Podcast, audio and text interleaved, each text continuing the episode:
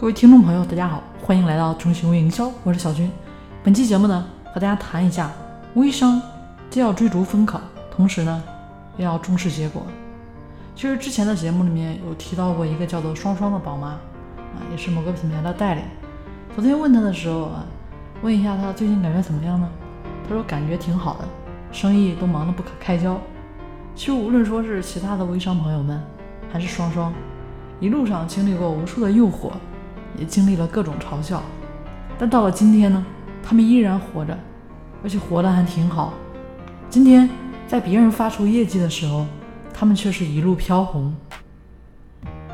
当然了，也有人会担心，那万一微商的风口不在了，我没有提前变现，那不是很可惜吗？其实本身创业呢就是一场赌博，想要赢未来，就要学会放弃眼前的，而我选择。是未来。再说了，我看到的是企业的市场呢和销售都要转到手机上来，更多人一起分工合作的，这才是企业营销的下一站。我看中了这个机会，这其中有微商的影子，但微商呢不是全部，所以这一次我会赌上全部的家当，一起来追逐这个风口。而我的团队伙伴们呢，都愿意坚定前行。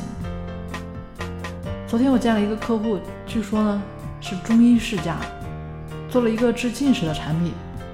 他们说呢效果超级的好，啊，我就对他们说，如果产品真的像你说的那样，那肯定会火爆的不得了了。啊，他们就问我说，那能不能把他们当成最重要的客户来服务？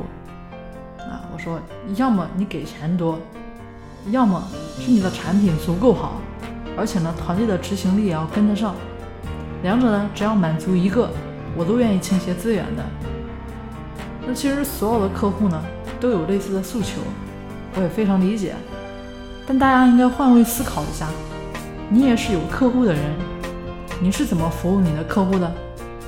客户要的是结果，而不是你的重视程度。对于我们来说，非常清楚客户们要的是什么，我们用自己的专业能力去服务客户。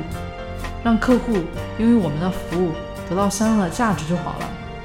至于重视与否，这个呢在其次。好了，今天呢先跟大家聊到这里。